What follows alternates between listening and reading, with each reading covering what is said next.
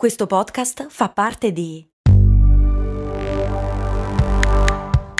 Voice Podcast Creators Company.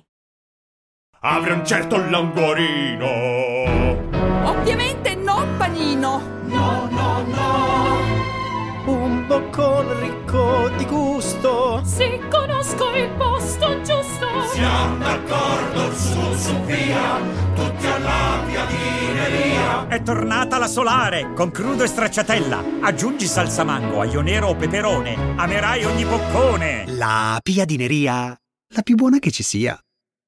Non sei patron di cose molto umane? Non ti preoccupare. Questa puntata te la offre Zampe Diverse. Forse la domanda del secolo, sicuramente la domanda di questa puntata di cose molto umane, ovvero che cos'è il metaverso? Cose molto umane. Are you ready? 3, 2, 1, go.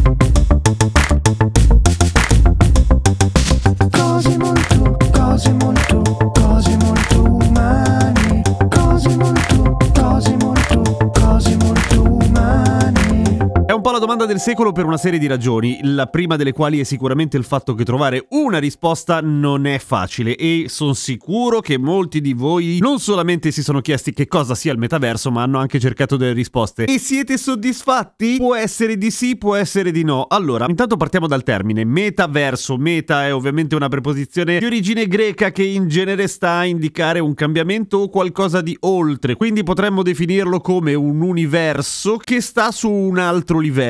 E chi se l'ha inventato questo termine? Mark Zuckerberg? No, in realtà è un po' più vecchio, non tantissimo, ma un po' più vecchio. L'autore sembra essere Neil Stevenson, cioè lo scrittore di Snow Crash, che è un libro di cyberpunk, quindi di cose fantascientifiche in cui la tecnologia ha un ruolo importantissimo. Ecco, lì nasce il metaverso. Ma visto che cercare di spiegare che cos'è il metaverso è di per sé un discreto casino, cerchiamo di spiegare che cosa non è, cioè andiamo per esclusione. Allora, innanzitutto, siccome sono un serio professionista, qualche mese fa, per capire meglio la questione del metaverso, ho acquistato un visore per la realtà virtuale. Non è vero, te lo sei comprato per fare i videogiochi. Mm, No, no, non è. s- anche. Sì. Beh, comunque i videogiochi del visore sono fighissimi. Tu sei un cialtrone. Però la questione del visore ci dà un gancio per capire intanto un grosso luogo comune. Per entrare nel metaverso bisogna avere il visore della realtà virtuale? No, anzi, il metaverso, così come lo immagina almeno Mark Zuckerberg, è e resterà sempre fruibile anche da uno schermo del cellulare o lo schermo del PC, banalmente. E quindi qual è la differenza con, che ne so, Second Life, che era una cosa di qualche anno fa che magari qualcuno di voi si ricorda, cioè un mondo virtuale dove si entra rappresentati da un avatar che ti costruisci tu e nel quale puoi interagire con persone vere, o meglio, avatar gestiti da persone vere in tutto il mondo. Ecco, qual è la differenza? Beh, poca in realtà da un punto di vista puramente concettuale, cioè siamo lì. Ovviamente la tecnologia si è evoluta per cui la grafica è migliore, ci sono una serie di cose in più, però fondamentalmente si tratta sempre di interagire, perché a noi umani quella roba lì piace tanto. Poi, l'altro grosso luogo comune, esiste un metaverso. Anche qua non è vero, cioè ce ne sono tanti in realtà di metaversi, perché un metaverso non è altro che appunto un ambiente virtuale, quindi modificato in 1 e 0 in qualche grosso server da qualche parte del mondo, al quale la gente si collega, entra e partecipa a delle cose, ma non ce n'è uno, ce ne sono un po', a dir la verità. Anzi, per dirla tutta, Fortnite, il videogioco online dove ci si spara tantissimo, ecco, è a tutti gli effetti un metaverso, nel senso che è una realtà, un mondo in cui ci si sposta, si interagisce con persone vere e niente, poi le ammazzi. Ma il fatto che di metaverso non ce ne sia uno, ma ce ne siano tanti, è un grandissimo casino del concetto stesso di metaverso. Nel senso che o si va e si andrà a un certo punto verso un'unificazione di questi server, di questi mondi, altrimenti diventa difficile perché esattamente come accade oggi per i social network, che sì, ce ne sono tanti, ma noi possiamo partecipare contemporaneamente a TikTok, a Facebook, a Twitter, a Instagram, senza che si escludano l'un l'altro. Quando si tratta di metaverso così come è inteso ancora oggi almeno, vuol dire che se entro in un social network non posso entrare in un altro. E quindi come funziona? Io voglio beccare i miei amici, ma non solo i miei amici, voglio beccare anche tutti gli altri. E dov'è il posto dove ci sono tutti quanti? Ancora non esiste. E qua c'è un altro grande problema. Perché dovrebbero unificarsi prima o poi? Nel senso che costruisce un universo parallelo da un punto di vista proprio digitale, chi lo programma, chi lo mette su delle macchine, chi lo gestisce, spende un casino di soldi per farlo e non lo fa mica perché vuole divertirsi, lo fa perché ci guadagna un casino di soldi per 10. Hai tirato un numero a caso, vero? Naturalmente sì, nel senso che ci guadagna tanto. Lo si fa per guadagnare attraverso che cosa? Beh, perché quando entri nel metaverso quello che fai è comprare roba, compri vestiti, compri accessori o addirittura compri terreno per costruire una casa. Quindi finiranno tutti a fare speculazione immobiliare? Ovviamente sì e ovviamente già succede, nel senso che ti compri, pagando caro tra l'altro, il terreno che speri che a un certo punto valga di più per rivenderlo dopo. E lo compri con i soldi veri? Anche lì, sì, lo compri con le criptovalute, quindi spendendo denaro vero e proprio. E qua c'è un'altra cosa interessante. Rispetto a Second Life di cui parlavamo prima, la grossa novità che è accaduta intanto nel mondo è che appunto hanno inventato la blockchain, cioè quel sistema, quella sorta di registro che è esterno, che sta da un'altra parte, che non c'entra direttamente con nessuno dei metaversi di cui stiamo parlando, in cui restano e restano per sempre in modo non modificabile tutti gli acquisti in criptovalute, tutti gli NFT e anche quindi i nostri personaggi e gli oggetti che ci compriamo all'interno del metaverso. Quindi sì, posso comprare delle robe spendendo dei soldi, posso vendere delle cose guadagnandoci dei soldi a mia volta, riportando quindi in un mondo virtuale tutti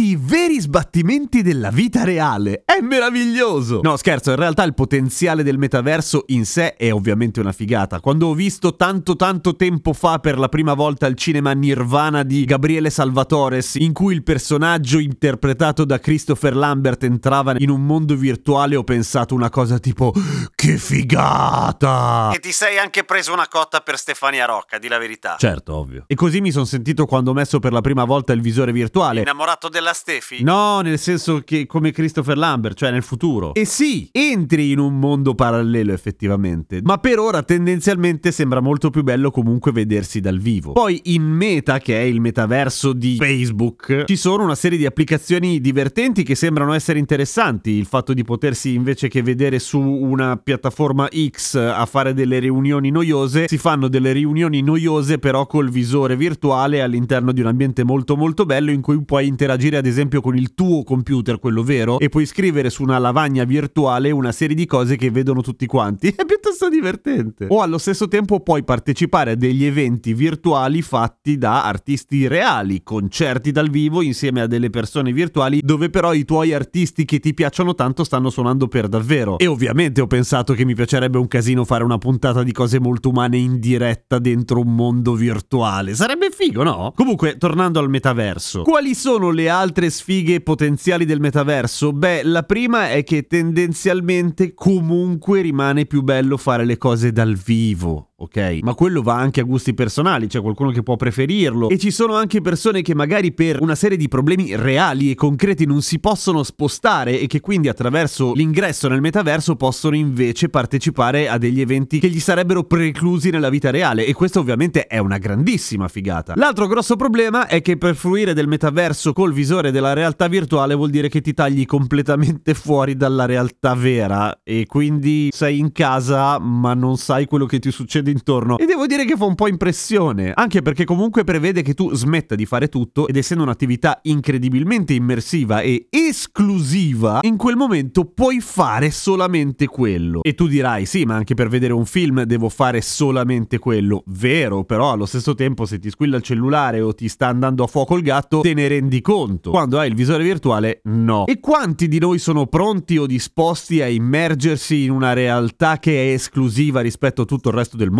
Dipende, appunto, richiede del tempo e richiede della volontà. Perché, per esempio, tu stai ascoltando questo podcast e con ogni probabilità stai anche facendoti gli affaracci tuoi, come è giusto che sia, perché se no ti leggevi un libro. Quindi, per tornare alla domanda del che cos'è il metaverso, il metaverso è una cosa ancora molto ma molto in divenire, in cui fare previsioni precise è abbastanza improbabile, ma è sicuramente una realtà piena piena di potenzialità ed è anche molto interessante, per cui il consiglio migliore in questi casi in realtà è provate ad andarci. Non è vero che ci vuole un visore di realtà virtuale per entrare nel metaverso, si può fare tranquillamente anche dal cellulare. Sceglietene uno, ce ne sono tanti e provate a farvi un giro. Magari vi rompete le palle, magari vi divertite un casino e quando le cose inizieranno a evolversi veramente saremo super preparati. Ah, un messaggio per gli apocalittici più timorosi. È molto difficile che nel breve periodo il metaverso, qualunque forma deciderà di prendere, diventi un vero e reale e attraente sostitutivo della realtà vera. Anche perché tecnologicamente siamo ancora molto lontani da riuscire a trasmettere o fingere tutta una serie di sensazioni che sono molto più belle vissute di persona con le persone. Per cui vai tra, fatti un giro che non ti morde mica.